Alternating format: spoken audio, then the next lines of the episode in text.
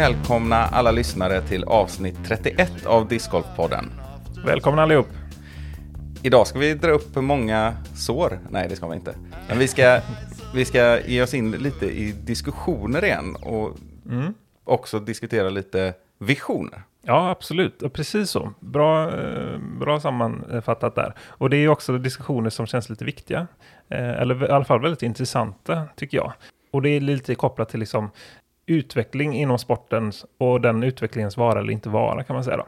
Och vi har pratat tidigare om att vi befinner oss verkligen i en tid då vi formar den här sporten, både liksom image utåt och eh, ja, men någon långsiktighet i vad sporten ska vara för oss som håller på med den också.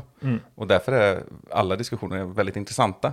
Och vi märker också att det finns diskussioner som i olika sammanhang på Facebook, i olika trådar eller forum, eh, blir ganska polariserande.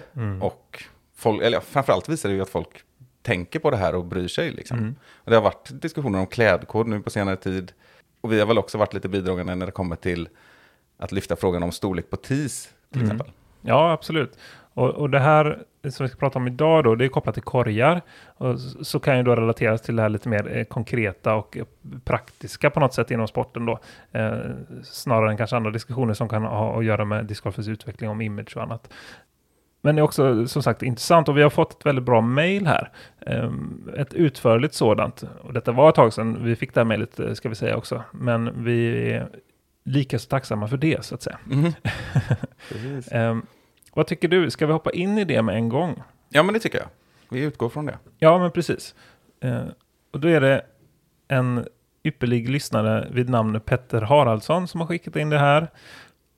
Och jag läser till. Det är ganska långt, men det är också välskrivet och eh, det finns goda tankar i, i, i det här mejlet kan man säga. Hej! Tack för en rolig podd. Jag är nybörjare på discgolf, har kanske spelat två gånger per år under tio år, men detta år har jag spelat mycket, mycket mer. Flera gånger i veckan och också tittat på golftävlingar från USA, från YouTube med god behållning. Även lyssnat på er eminenta podd. Tack så mycket, det var snällt sagt. Gällande discgolfsändningar så är det jättekul att titta på längre kast. Mycket roligare än att titta på vanlig golf på grund av att det finns så många valmöjligheter som spelarna kan välja när de, när de, eh, när de kastar. Det är riktigt roligt att titta på. Jag tror detta skulle kunna slå även bland vanligt sportintresserade så att säga, om man fick ut det eh, till SVT eller något annat. Problemet är puttarna, enligt Petter. Det finns två problem med dem. Ett, Spelarna är för bra. Att titta på en putt från inre cirkeln är ungefär lika kul som att titta på gräs som växer.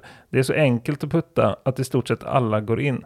Till och med jag som nybörjare sätter i stort sett alla puttar inom 6 meter. Stort grattis Petter. Mm, det Gäller inte du har en ljus framtid inom sporten. Ja, det gillar vi. Det gillar vi. Eh, problemet med detta är att cirkeln proffsen behöver träffa blir så gigantisk. En 3 i golf där drives går upp till 300 meter är ungefär lika svår som en 12 putt i discgolf. Där drives går 200 meter ungefär då, under eh, 200 meter. Har han skrivit där. Och detta gör att det blir väldigt svårt för bansättare att göra intressanta banor. Det blir massa skogsbanor som blir utmanande, men stora öppna banor som till exempel Europamästerskapen är mycket finare visuellt att titta på, men blir för enkla. Eller enklare fel ord. Snarare borde en disk som stannar inom 6 meter från korg premieras mer än en disk som hamnar 12 meter från korg. Men nu är det inte så.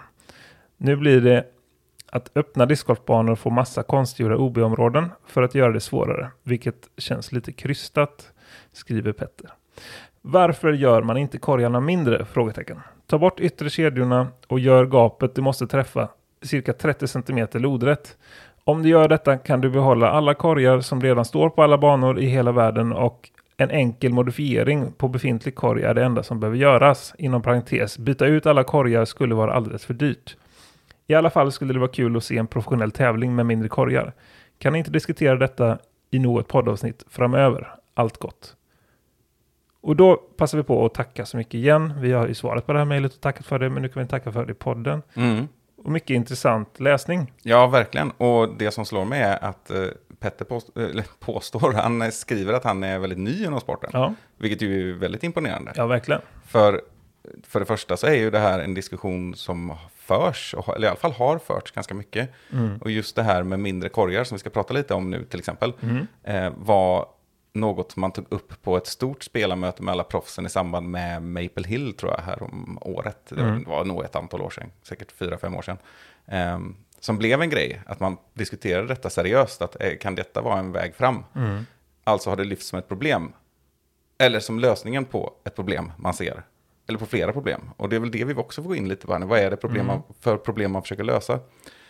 Ehm, För jag kan, ändå, eh, jag kan ändå förstå Petter när han skriver att det kan vara inom citationstecken då för enkelt att putta för, nu, nu pratar vi också om de som vi ser på coverage. Det här gäller ju oftast inte gemene man och, och längre ner i, i startfälten kanske sådär. förutom för Petter då. Förutom för Ja, för Ja. det var imponerande om Ja. man sätter allt inom sex meter. Ja, jo men en- sex meter. Men, men, men här pratar vi ändå, jag håller ändå med hans här att liksom även eh, 12 meter in så är det liksom, det är väldigt sällan de, de bästa missar liksom. Mm. Um, visst, det, det, det blir ju också lite så här att man, man kan eh, haja till när de väl missar. Och det kanske man inte hade gjort annars då, om man ska ta det åt andra hållet då. Mm. Men, men eh, jag kan se, eh, jag kan se vad, han, vad han pekar på helt enkelt. Liksom, och jag Mm. kan förstå honom.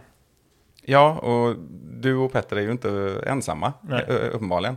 Sen vet jag inte, det skulle vara intressant att följa upp det där, vad de kom fram till, för det ledde ju inte till den typen av förändring. Nej. Jag vet inte om det är praktiska skäl eller inte, men jag skulle vilja säga så här, om vi skulle lista lite vad det är för problem man försöker lösa, Mm. då är det väl kanske en, i underförstått också att det är, blir lite för jämnt och inte för sär, tillräckligt särskiljande. För att Ja. allt inom på något sätt 15 meter sitter till en så, så pass hög procent för Mm. toppen av fältet, eller hur? Ja. Det skulle kunna vara eh, underförstått ett ett problem som man vill lösa med detta. Mm. Nummer två skulle vara då att det kan bli lite tråkigt i allmänhet. Mm. Ja. Eh, Kan jag slänga in ja, tre här då? Absolut. Och det kan ju vara det här att, eh, som han var inne på också Petter här, att drivesen, eh, vikten av dem, att de minskas då. Exakt. För där, jag kan ta ett exempel då, som jag, när jag var själv ute på Ale, The Open 2018 och tittade. Det är ett utmärkt exempel på, på det när till exempel Coling satte sina liksom, linjer perfekt där i skogen liksom, med sina forehands och parkade. Och så, och så min, min minnesbild är så här då. Och att eh, Wysocki tog något träd halvvägs längs fairway ungefär då. Eh, och så sen stänker han putten Mm, eh, och Coling tar sin tap in och så får han samma resultat. mm, mm. Och det finns ju olika sätt att se på det här. Visst, bra puttning ska ju också premieras såklart. Men samtidigt, det är ju ändå en balans liksom. Mm. Jag, jag kan ändå förstå det här, liksom att ja, parkar man hålet så är det, är det inte orimligt att man ska få ett bättre resultat än om man ligger 12-15 meter därifrån. Eller i det här fallet 20 meter. Liksom. Mm. Men jag, jag, och jag är ju lite mer på den sidan då som känner att men det, det, det här premierade ju att va, båda spelarna i det fallet gjorde ju ett riktigt, riktigt bra kast Mhm. som gjorde att de förtjänade ett bra resultat, alltså i det Mm. fallet en tvåa. I, I Collings fall så var det utkastet och sen Mm. gjorde han ett självklart kast. Ja, Medan eh, Wysocki gjorde sitt från tid då. Mm. Och sen kompenserade för det genom ett fantastiskt kast som Mm. väldigt få sätter. Och inte ens han själv så ofta. mm. Eh, Jo, ganska ofta, men ändå Mm. jämfört. Ja. ja men det här kanske var ett extremfall då, liksom. Ja. men, men även om man, om man pushade lite då. Men, och sen så, jag är själv väldigt turligare i det här. Å andra sidan, det är ju fantastiskt roligt att se långa häftiga puttar liksom. Och hade man gjort en mindre korg så hade man ju sett färre av dem. Det är mitt huvudargument. Mm. Och jag tror, jag tror att det är det man har hamnat i när man har den här diskussionen och seriöst drar den långt så att säga. Mm. Eh, jag tror att där vi är nu, därmed inte sagt att det här kan bli en lösning i framtiden. Men det är också ett av huvudargumenten för mig personligen som är emot det. Mm. Eh, och jag skulle vilja säga att man, man, alltså det är en, det känns som en naturlig lösning men att den är lite förenklad och inte så långsiktig. Mm. Jag tror ju mer på att alltså försvåra vägen till korgen. Mm. Att banorna måste se annorlunda ut. Mm. Och det är ju också en jättesvår ekvation att lösa. Mm. Men å andra sidan, byta ut alla korgar i världen är inte så himla lätt heller. Förstår du vad jag menar? Eh, Att ändra en standard. Även i det här fallet att modifiera korgar är också Ja. en insats såklart. Ja, exakt. Mm. Och med detta kommer nog andra indirekta problem också. Jag vet inte om man till exempel då krymper en korg till, han, han förespå, det är ju det är ett exempel då, men Mm. halva höjden på korgen liksom. Mm. För det första, går det ens att träffa korgen från olika vinklar höjdmässigt då? Står man lågt eller högt så blir det otroligt mycket svårare. Jag förstår ju att det är ett, att han hummar en, en, ett mått, liksom. det går att hitta ideala mått på minskaren. Liksom. Men jag tror att det får större verkningar på banor, befintliga banor än vad man tänker också. Alltså att Ja, den, Och dessutom eh, påverkar puttstilar på ett Ja, eh, exakt. större sätt också. och, eh, och dessutom tror jag att om man bara minskar den pyttelite grann på bredden, men mycket på höjden, då kommer nästan allt som sitter i kedjan sitta. För då är det som att du sätter den en decimeter över korgkant varje gång. Och då kan även lite sidledsputtar sitta och så vidare.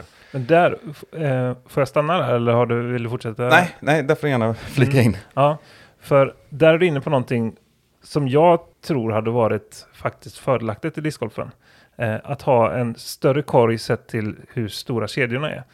För att Mm. det tråkigaste i den här sporten, både som utövare och som bisittare så att säga då, är när det där, den där slumpen avgör. Mm. Och det är förvånansvärt vanligt. Ja, det är det. Du får spit-outs och du får spit-throughs. Mm. Jag fick min, den bästa putten jag gjorde på tävlingen i Skatås. Den, den gick rätt igenom och ut på andra sidan. Mm. Och då, visst, jag är en sån som kan putta hårt ibland. I det här fallet var det inte jättehårt. Och den var verkligen dead center från 10 meter liksom. Mm. Eller något i den stilen. Och jag blev helt, jag blev helt matt liksom. Jag, Ja. blev, jag, blev, jag blev besviken, jag blev ledsen och, och det känns så orättvist. Ja. Eh, och, och jag menar, skulle det avgöra liksom en, ett VM eller någonting sånt? Alltså det hade varit, det ska ju inte få hända liksom. Nej, och granskar vi så har det nog avgjort Ja. VM. Bara det inte är på sista hålet. Exakt, Ja. exakt. Och eh, jag håller helt med dig. Där, jag brukar alltid säga, det här är någonting jag har sagt i många år, Mm. att den, den, den riktiga discgolfkorgen är inte konstruerad än. Nej. För att det där händer för ofta. Och det som du säger, man kan vara överens om vad en idealisk träff är. Mm. Eh, not such, mitt i prick. Ja, då, då ska den alltid sitta. och det ska exakt. inte vara omöjlig ingenjörskonst. Nej. Det är det ju inte. Och, och, och jag tycker också att den ska få sitta, för det är också så här vanligt, för både du och jag puttar ganska hårt. Mm. Eh, men det är också där att, ja men den var för hård. Nej, men det ska inte finnas något som är Nej, för hårt. Du, alltså, du ska kunna ju acea för helsike, exakt. eller hur? Du ska kunna trycka i den hur hårt du vill. Mm. Eh, när du träffar, men då ska kanske träffbilden minska för att du ska, den ska stanna kvar såklart. Mm. Att du måste träffa mer precis ju hårdare du kör. Men, eh, Så det måste jag ändå säga, det, det, det är nästan det största, eh, eller starkaste argumentet för Petters eh, förslag här tycker Mm. jag. Även om det inte är det han själv trycker på riktigt. Man skulle kunna till exempel då ta bort den, de yttre, yttersta kedjorna. Mm. Men också kanske höj, liksom göra själva korgen, det underredet så att säga, lite, lite större då. Exakt. Det skulle kanske göra en bättre idealisk, en bättre, ja, mer idealisk korgform. Ja, för om du har ja, men en större korg, visst, eh, själva korgen då, om, om man utvidgar den, visst det innebär ju dock att man kommer få byta ut alla, eh, alla korgar gissar jag. Jag vet inte om det finns någon annan lösning på det. Mm. Men, ja, men det, det hade ju skapat liksom en, en trygghet på något sätt. Och, och som du är inne på, liksom ett, ett ace ska inte heller ploppa ut så ofta som det gör. Liksom. Eh, och just det där att, att minimera den här... Alltså det, det är det som vi också argumenterar för på fairways och sånt där. Minimera det här som är liksom slumpen. Mm. Eh, och för att det är inte det som ska få avgöra. Och, och där, det, det tror jag liksom det, om man ska se rent funktionellt som sport gentemot andra sporter, så, så, så är det discgolfens stora akilleshäl vill jag påstå. Att det finns så mycket slump i det. Ja. Både på korgar och på fairway ofta då. ja, och tack och lov så ofta så avgörs till exempel tävlingar och så vidare på tillräckligt många rundor och så vidare när det verkligen gäller någonting. Men jag håller med dig och det att när jag kommer till många banor och vissa hål och sådär så det här känner jag att det här blir det mycket slump.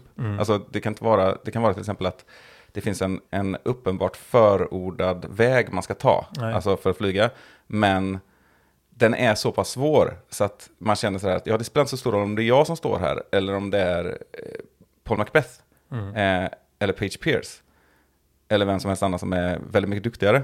Att det går inte på ren skicklighet att ta sig vidare. Det, det ska alltid finnas ett moment av slump givetvis. är Så. Men alltså, det går inte på bara på precisionskänsla att ta sig den vägen.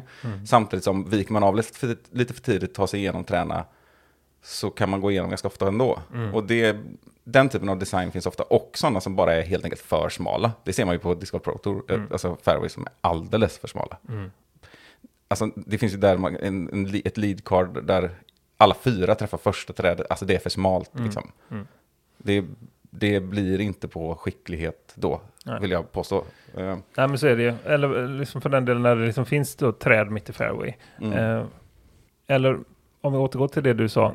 Om du har ett litet, eh, litet gap. Och så sen eh, någon trädrad liksom. Och så sen så är det lite så halvglest runt omkring. Mm. Då kan man liksom se någon som precis missar den perfekta linjen. Mm. Och så sen så, så har du någon som känkar och så de tar sig till korg. För Mm. att det liksom är lite glesare där borta typ på något sätt. Ja. Eh, och det är ju också tråkigt. Och hur många gånger har man inte sagt det och skojat om det? Så, ah, du, du fick liksom eh, parkjob med ett mycket sämre kast. Ja. Liksom. Ja, precis. Och det, det, det är såklart att om det händer sällan, då är det ju en del av sporten. Mm. Men jag vet att det finns sådana här hål där man står och känner lite för ofta att jag gjorde ett kast som var 99% bra, ja. men jag blir straffad och får en Ja. bogey. Eh, och, och, så. Och, och varför är det här intressant då? Jo, därför att på något sätt i Petters fråga så ryms så väldigt mycket Mm. Ja. egentligen. För att det, det är så, är, är korgarna problemet eller något annat? Och Mm. jag hävdar ju då faktiskt eh, att jag tror i alla fall att det är en bättre idé att se över hela vägen dit. Mm. Men man kan också börja egentligen öppna upp de här frågorna som egentligen är någon sorts problemställningen här. Mm. Alltså är det för jämnt i discgolfen? Det, ofta så sprids det lite som någon sorts etablerad sanning. Inte alltid, jag vet, alla känner säkert inte igen sig i detta. Men att man jämför kanske med golfen och säger att ja, men discgolf det blir liksom alldeles för mycket minus 16 rundor liksom, Mm. på stora tävlingar. Ja, det är inte så himla vanligt. Och är det ett problem? Jag vet inte om jag tycker det. Är det särspel för varenda titel? Är det liksom ett kast mellan varje på topp 10 tä- eh, i tävlingarna?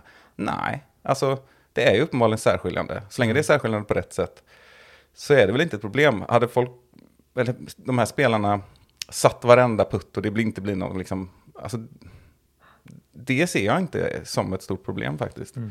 Och nummer två där är väl också då, jo, men det är ju om puttningen då har för stor proportionell del i ett bra resultat. Mm. Jag är inte helt övertygad om det faktiskt. Jag tror att de flesta av oss är överens om att puttningen är otroligt viktig i discgolf. Mm. Men det är den ju på alla nivåer. Alltså, en spelare som lär sig kasta, det här är ju ganska vanligt också, nya spelare som fokuserar mycket på att lära sig kasta långt och kan kasta 150 meter utan problem, men sen så ändå får en femma på ett hål som är 150 meter långt för att Mm. den håller på i cirkeln för många gånger. Mm.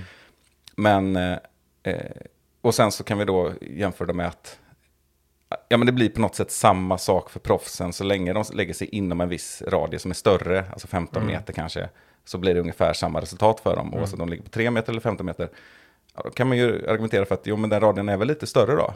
Och precis som du sa, jag tycker kärnan i detta är vad tråkigt det skulle bli om vi inte fick de här fina långa puttarna. Det är nästan eh, den största behållningen på en imponerande runda. Det är Ja. att man måste sätta de där eh, puttarna. Och det är ju också det.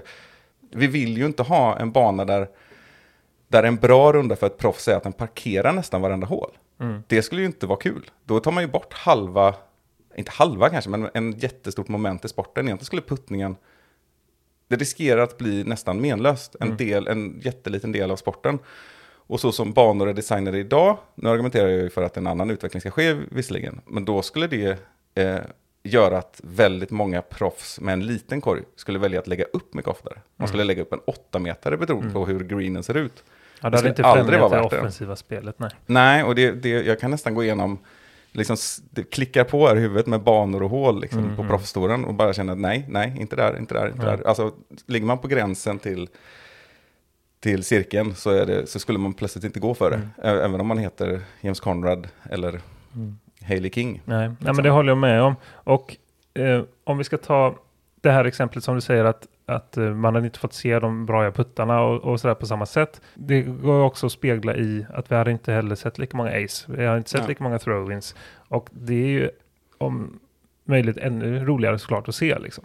Och jag tycker inte att det är någon inflation på det. Jag tycker Nej, fortfarande det är ett lagom mängd som Ja. sker. Sen så tror jag återigen att det får bli, alltså ser vi på hur banorna var för 10 år sedan eller 20 år sedan så sker det ju redan en utveckling mot en, en försvårande. Vissa kan ju tycka att det ibland går åt ett visst håll, att det ska bli längre banor. Vi pratade Preserve eller Mm. Emporia till viss del och sådär. Och att det där är jag en av kritikerna, liksom, att Mm. bara ska bli längre och öppna hål. Och precis som Petter också är inne på, att man kompenserar med massa OB-linjer och så vidare. Mm. Men vi ser ju också att på en bana, en VM-bana för 15 år sedan så fanns det nog inte så mycket par femmor som var 300 meter långa. Jag tror Nej. det var ganska mycket fler 80 meters par treor ärligt talat. Mm. Så den utvecklingen sker ju också. Ehm, Ja, och ju, ju högre banpar det är, desto mindre vikt blir det ju vid puttningen såklart. mm. Och, eh, så man kan också lösa det problemet, eh, så att säga, inom citationstecken, på det sättet. ja. Ehm, det går ju absolut. Och om vi då ska fort, eh, fortsätta jämföra, jämföra med, med golfen, den traditionella golfen så att säga, då har ju den puttningen har ju inte lika många parametrar egentligen heller som discgolfen har egentligen faktiskt. För där, där har du ju, eh, alltså discgolfen har du ju att högt, lågt i, i, på ett annat sätt. Mm. Eh, och vind på ett annat sätt. Visst, du har lutningen i golfen Mm. och det är ju, jag håller med om att det är svårare att putta i golfen än det är i discgolfen om man räknar direkt avstånd. Men jag tror inte att det kan översättas på det sättet. Nej, jag eh, tror inte på det kan göra det på något sätt heller. Nej, jag Nej. tror inte det går. nej, det, nej, precis. Och vi har ju också det Även här om att, jag förstår att man gör den jämförelsen såklart. ja, nej, men också att eh, vi får stå på många olika sätt. Man måste liksom vara dynamiska i en puttning. Och vi, vi kanske blir för blinda av att titta på de som är bäst i världen på att putta. Mm. Och missar hur bra de egentligen är på det. Alltså vi kan inte riktigt uppskatta hur mycket Mm. arbete som ligger bakom och hur mycket alltså, träning på att både straddle eller stå på Mm. olika sätt eller vara på knä eller eh, anpassa sig. Det syns ju inte alltid när man sitter hemma i soffan och det är på andra sidan Atlanten. Och man, ska, man, man kan ju inte märka hur de har kompenserat för en vindpuff eller liksom förutsättningarna Mm. i... Kan, kommentatorerna kan ju säga det, men man vet ju inte hur, hur flack den putten har varit i vindstilla eller tvärtom. Mm. Alltså, det är otroligt mycket känsla i det där som jag tror att vi underskattar lite detta också. Det är så lätt är det inte. Mm. Att liksom ha en hög procent från cirkel 2. Som vi, väldigt få ändå har. Ja, Eller det är ju verkligen toppen eh, som har det. Och, och det är ju, alltså man kan se dem ibland ha över 50% liksom cirkel 2 och det är ju helt, alltså, det är helt galet när man tänker efter liksom. Ja, och det är ändå liksom... Ganska jag kan standard känna, nästan. Ja, och jag kan ändå känna att det är ju inte för mycket för mig. Jag tycker inte att det blir tråkigt. Liksom. Nej, Sen nej. då är det ju där att det, är det 50-50 för den som ligger nästan i topp i en specifik tävling. Liksom. Mm. Ja, det måste ju vara okej. Och eh, det finns ju också en gammal sanning som jag tror stämmer ganska mycket om man skulle kolla detta. Det här får någon jättegärna kolla upp. Mm. Har vi någon statistiker där ute som vill bita i detta? Men det finns en sån där att den som sätter alla puttar inom cirkeln är den som vinner tävlingen. Och ganska ofta har det stämt. Och det är väldigt sällan det händer. Alltså, kolla på detta. Eh, när, den som vinner nästa Disco Pro Tour då, Mm. eh, har den verkligen satt alla inom 10? Det tror jag inte, över tre eller fyra rundor. Mm. Där missas det puttar också. Just på grund av att det finns svårigheter. Det är höjdskillnader, man är skymd, man måste sträcka sig ut och gå ner lite spagat och så vidare. Eh, Och tyvärr ibland då spit out, spit throughs och så Ja. vidare. Även om jag också känner igen mig i det Petter säger att det blir lite grann att man kan klippa in i bilden så att säga i sändningen vad som pågår någon annanstans medan Ja, de tre sista jo, puttar ut från exakt. in och de ligger mellan 5 och 10 meter. Mm. Absolut, men tråkigt, ja, alltså var det inte vägen dit då? Alltså ja, det, precis, man får väl flytta spänningsmomentet då på något sätt i tidigare skede. Då, Ja. möjligtvis. men så tror jag också. Mm. Och sen så, ja, just de här följdeffekterna som det kan få också tror jag. Alltså det är lätt att sitta här och vara pessimisten att ja, men du ska ju byta varenda korg på varenda bana. Ja Mm. visst, men du ska också bygga en massa banor då är ju min lösning Mm. som blir mycket svårare att fasa ut en Mm. jättemånga massa bra banor. Så det tar ju lite grann ut varandra eh, argumentmässigt. Men jag tänker dels det här som vi pratade om att om korgen blir till exempel hälften så hög så nämnde vi det att det har andra problem. Men också det här, ska det då vara samma för proffsen och amatörerna? Eller ska det vara olika standard? För jag tror att många inte skulle tycka det här var en kul sport. Om det var jättesvårt att sätta en femmetare. Ja, det är möjligt faktiskt. Det hade blivit ännu mer, alltså du vet mig själv, har du en riktigt dålig putt då, då kan, för de som puttar hårda spinputtar som jag, det har ju ändå hänt att man har tre och fyrputtat liksom. Mm. Det hade inte blivit mi- mindre sällan man hade gjort det så att säga. Nej, och har man då att alla skulle ha den här lilla standarden, alltså sätt en ganska lätt bana oavsett om det är Skatås eller vad, vad kan det vara, sådana Tyresö har jag hört är en relativt lätt bana att skåra Mm. lågt på.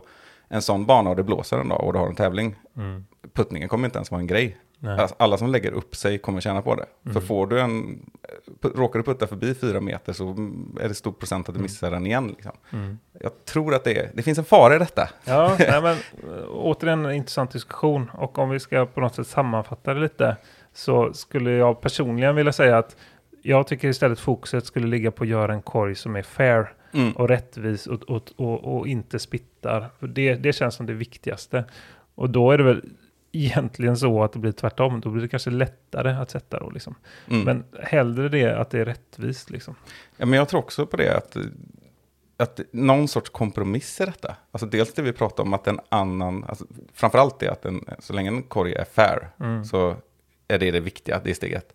Men också att, ja men absolut lite mindre då, men inte så jädra mycket. Nej, men precis. Nej, men kedjorna lite mindre, korgen lite större. ja. Eh, det, om man skulle göra någon ändring, då skulle jag nog skriva under på det i så fall. Mm. ja, men om korgen är bättre och man måste vara 10% mer mitt i prick, Mm. även på en 7 meters putt, absolut då. Mm. Lite mer fokus där. Det kan hända lite mer.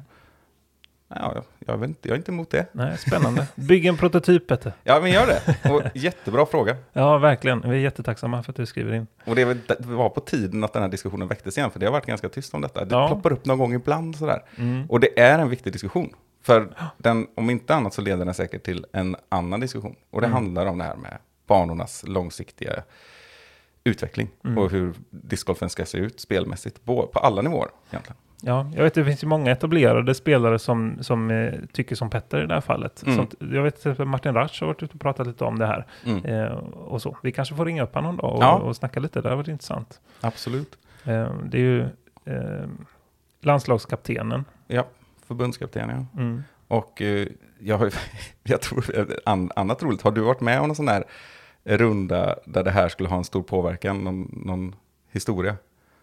Vilket av det menar du nu? Nej, men jag tänker, jag har, eller jag har en historia, men just att det går ju att störa sig på de riktigt, riktigt duktiga puttarna när de har en dag. Och jag har säkert dratt det här förut, men i sammanhanget blir det också intressant. När jag spelade Göteborg Marathon, där man ska spela jättemånga banor. Vi körde 100 hål på en dag, Mm. från sju på morgonen till eh, liksom 10 på kvällen. Mm. Och så Dan Johansson, de som vet vem man är, vet vem man är. Han spelade helt fantastiskt. Och vi började på skat och så gick 36 varv, eller 36 hål. Och han ledde efter det. Och sen så försökte jag jaga då på andra platsen hela Mm. tiden. Och när vi kom till en sån här korthållsbana, eh, som inte riktigt finns kvar nu för den är gjort om, men i Frölunda i Göteborg. Mm. Då han, alltså han träffade träd halvvägs hela tiden. Alltså han, han var så off från tid, men han Ja. satte ju varenda jäkla putt. Och jag spelade bra liksom, och jag tror jag gick, jag tror jag gick så minus 14 på de 18 hålen då. Ja. Alltså det är en lätt bana, så Mm. det var, det var imponerande, men det var också sådär, men säg att jag gick minus 12 då, det spelar inte så stor roll. Mm. Och han, han var i cirkeln kanske två gånger från 10, bara på ett par tre hål, och gick minus 15. och då, kan man ju, då hade man ju önskat att det var mindre korgar, eller att det var sån här bullseye, Ja, eh, det. vad heter de i olika märken. Ja, det. Eh, det var- Skill, skillshot. Ja, det var absurt alltså. Mm. Men de som har spelat längre tag, de har all, alla har en sån historia om dagen när han haft den här dagen. Då det är ingen som är bättre än honom på att putta. Mm. Alltså då är han, den dagen är han bättre än Wysocki, eller vem det nu är som är näst bäst. Mm. Liksom. Ja, han är grym på många sätt. Ja, Donne. Donne ja. Mm. Skägget på Ale, många som känner igen. Ja, exakt. Fixar den. Ja, skön snubbe alltså. Mm. Ja, jag har varit med om när han har varit inne i sin zon några gånger också. Ja. Han han är lite, han är lite, ibland kan han göra lite som Jeremy Colling.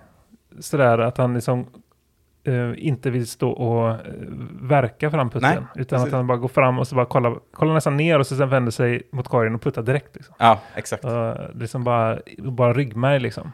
Ja, han, är, han har ju varit en sån som experimenterar mycket och testar mycket. Och ofta om man pratar med honom en gång så träffar man några veckor senare. Så har Mm. det varit och han testar något nytt här och Mm. så berättar om det. Och, och han står ju och nöter det timme efter timme efter Ja. timme har han gjort. Eh, framförallt kanske för fler år sedan, Mm. före Ale-tiden.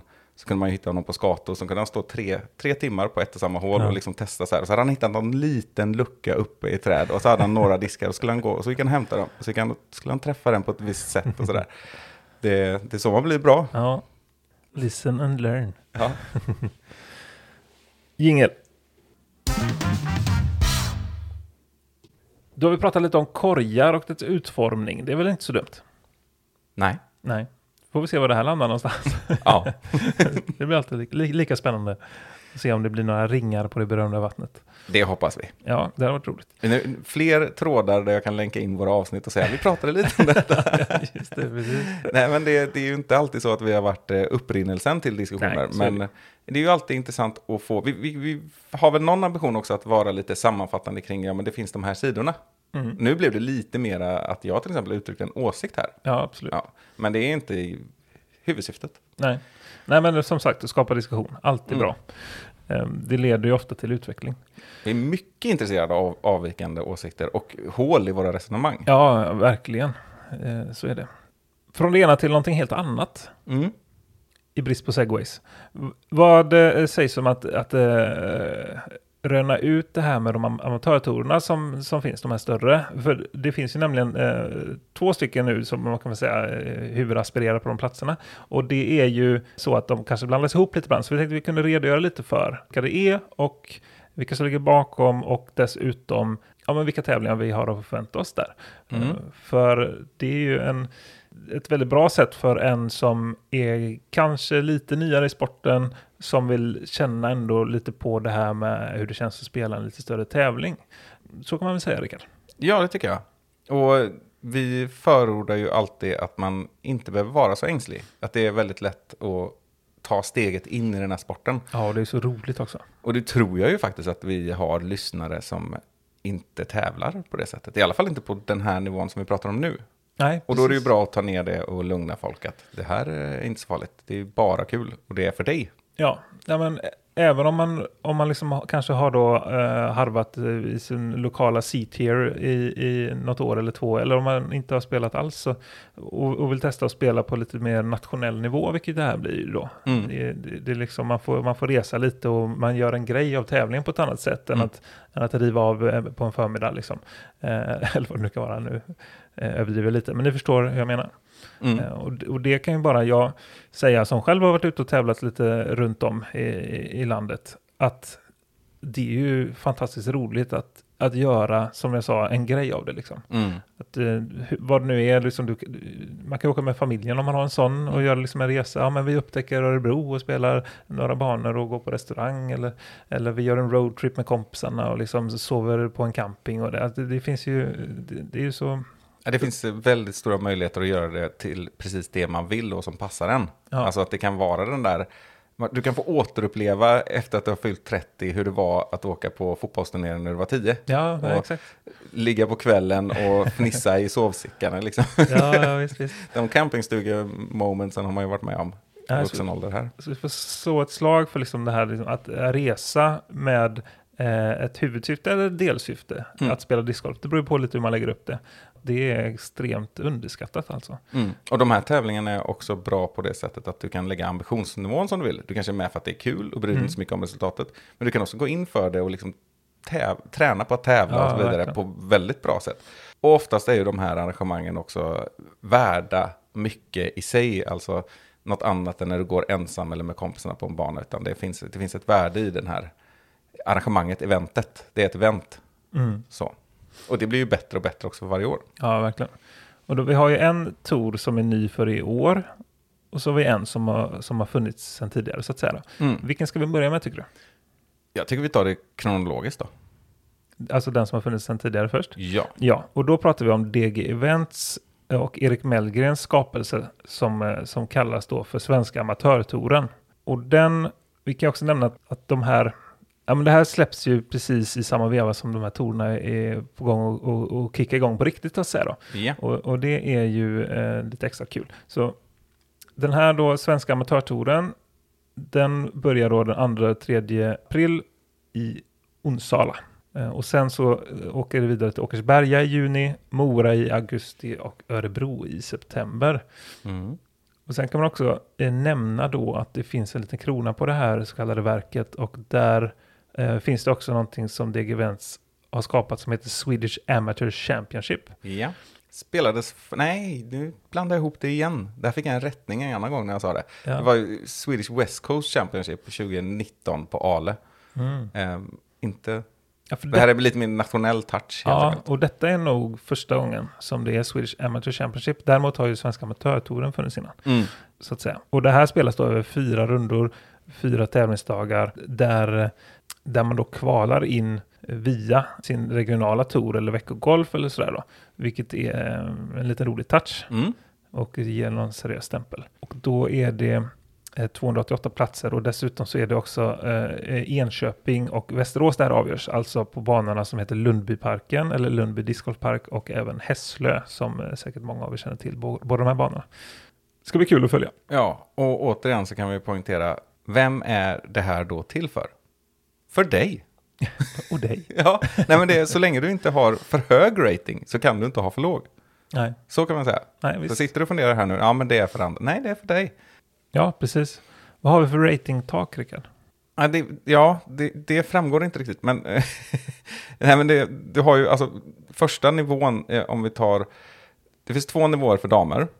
Den ena är upp till sju- 774 och den andra är då mellan 774 och 874. Och över det så räknas man väl helt enkelt som lite för proffsig. Det är väldigt få damspelare i Sverige som har över 874. Så det är väldigt få som utesluts från detta kan man säga. Mm. Ja, men så är det. Och på här sidan så är ju då lägsta nivån är novis och det är upp till 849. Och översta nivån, där finns det ju en gräns, men den börjar på om du har 935, Mm. vilket ju är ganska högt fortfarande. Mm. Då ska du spela där, då får du inte spela i någon av de andra tre som är under det i alla fall. Jag, jag tror att det är upp till eh, 960 kanske. Ja, jag för mig också att det är någonstans 969, 70 någonting. Eh, och eh, jag som är strax över 935 då kommer ju eh, tvingas ju in i den högsta klassen i, på amatörtouren då så att Mm. säga. För jag ska faktiskt vara med och spela i Onsala här i helgen. Så det ska Mm. bli kul. Mm. Men då, som sagt, det finns ju två tourer.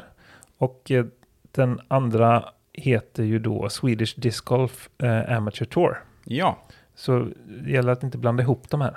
Nej, och där har vi ju varit och nosat betydligt mer under våren, framförallt när vi har pratat med Mikael Buy som är skaparen till det här. Precis, då går vi från DG Events till Heatland eh, Disc Golf AB. Ja, och vi har ju varit lite mer fokuserade på Swedish Disc Golf Pro Tour. Där har vi pratat om att Nicolo Castro kommer till den första deltävlingen. Vi har pratat om hela projektet också sådär. Men i detta så finns ju också då en amatördel. Och Mm. den är ju väldigt intressant på så sätt att de går ju nästan varenda deltävling parallellt. Så är du med och spelar Lundbyparken till exempel, den går ju parallellt. Första där i månadsskiftet eh, april-maj. Då spelar du på samma bana samma helg som proffstouren. Då är ju tanken också från Boy att du ska kunna spela det runda och sen så kan du gå och titta på Nicolo Castro och de andra som har presterat lika eller bättre än honom. Ja, just det. Och det är ju kul. Men det, jag har för mig att det, det var inte alla här som var riktigt samma, samförlagda. Typ, till exempel Heatland Open va? Det var typ helgen innan eller något sånt där va? Ja, precis. Där går amatörtävlingen helgen innan. Mm. Och när vi tar Swedish Open så är det ju på olika banor. Då spelas amatörtävlingen inte på Ymers discgolfcenter utan på Svenljunga. Just det, den här nya som ligger strax sydväst om Borås, kan det stämma? Eh, ja, sydöst tror jag. Så kanske det. Ja, Syd i alla fall. syd i alla fall. och det är ju inte jättelångt dit. Jag tror att eh, man kan mycket väl ha sin bas i den där eh, Swedish Open-byn. Ja, det ska nog inte vara något problem. Man kan bo i Borås allihopa om man vill. Men Svenljunga är säkert också jättetrevligt. Mm. Jag skrattar, men det är bara, jag vet bara inte så mycket. Jag har bara varit där och kastat på den gamla banan någon gång. Ja, just det. På vintern dessutom. Alltså här har vi då sex deltävlingar. Eh, nej, fem. Det skulle vara sex, men det sades relativt nyligen att det fick bantas med. För det var en som länge var sådär to be decided. Just och det, ja. så eh, blev det ingenting av den. Förhandlingarna bröt upp. Nej, jag vet inte. Jag vet inte hur det gick till exakt. Men det blev i alla fall fem till slut. Ja, ja men bra. Nej, för det har, man- det har, de har länge gått ut på att det ska vara sex, men, men det, det har du rätt i. Ja. Det, det har ju eh, strykits deltävling tre. Ja, och i det fallet så är det ju då fem deltävlingar och de tre bästa räknas in. I alla fall på pro-sidan och jag gissar att det är samma på amatörsidan. Så då blir det ju alltså då som sagt eh, fem deltävlingar istället för sex. Och de två som vi inte har nämnt här då är Stockholm Disc Golf Open, alltså på Järva i augusti. Och även Disc Golf-terminalen Skellefteå i början av september. Ja. Och det är ju gräddan i svenska discgolfbanor. Två på rad där nästan. Ja, det får man ju faktiskt säga. Och så enligt eh, folkets röst, vi har ju var, inget av oss har ju varit på Lundbyparken, men det var ju faktiskt framröstat till Mm. tvåa då. Mm. I, på eh, Disc Golf Sveriges eh, Facebookgrupp. Det stämmer. Absolut. Något som går att påpeka är också att de här tävlingarna har ju fyllts upp väldigt fort. Men alla har ju inte ens öppnat registreringen än. Nu vågar jag inte svära exakt på vilka, och det blir för mycket att rabbla här. Men loppet är inte kört. Och jag tror också att det har uttryckts från arrangörshåll i det ena- eller andra fallet att eh, det är värt att ställa sig på en väntelista också. Ja, i och med att det är så pass stora startfält i många fall så är det ju också ganska stor sannolikhet att det blir avhopp. Mm. Eh, om man går in och kollar, ah shit, det var en plats ledig och vi är tre som vill åka, vi skiter i det, till exempel. Eller det Mm. var fullt och jag vill åka dit. Men som sagt, väntelista eh, så brukar det lösa sig. Mm. Jag står själv på väntelista till Cock- Cockedal Open faktiskt. Ja, just det. Ehm, och den har jag redan liksom klättrat på så att säga. Ja, mitten av maj då va? Mm. Det är eh, veckan efter NT i Helsingborg. Det, det, det är också en krock med Heatland Open amatörhelgen Ah, okej. faktiskt. Mm. Just det. Eh, Det stämmer, jo det stämmer nog, för att jag, jag har tänkt att jag ska åka från eh, Danmark till Värmland sen, så att säga. Mm, just det. Nej, för den ligger ganska geografiskt fördelaktigt just om man ska spela NT'n också ju. Eh, Just det. Ta färjan över till Helsingör och så sen är du plats för, för nästa drabbning. Precis, Helsingborg, Brohult, helgen innan nationella touren. Exakt så. Så det är en plan jag har, men den är inte helt i lås. Vi får se hur det landar. Ja.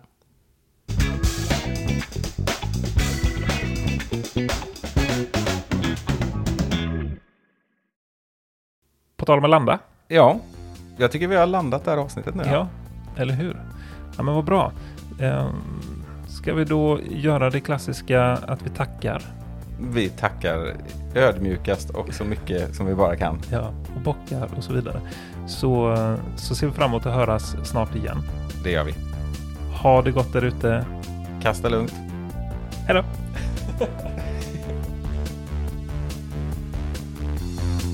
See me driving after tea. Weather's looking good. I got a bag full of tricks. Yeah, I got them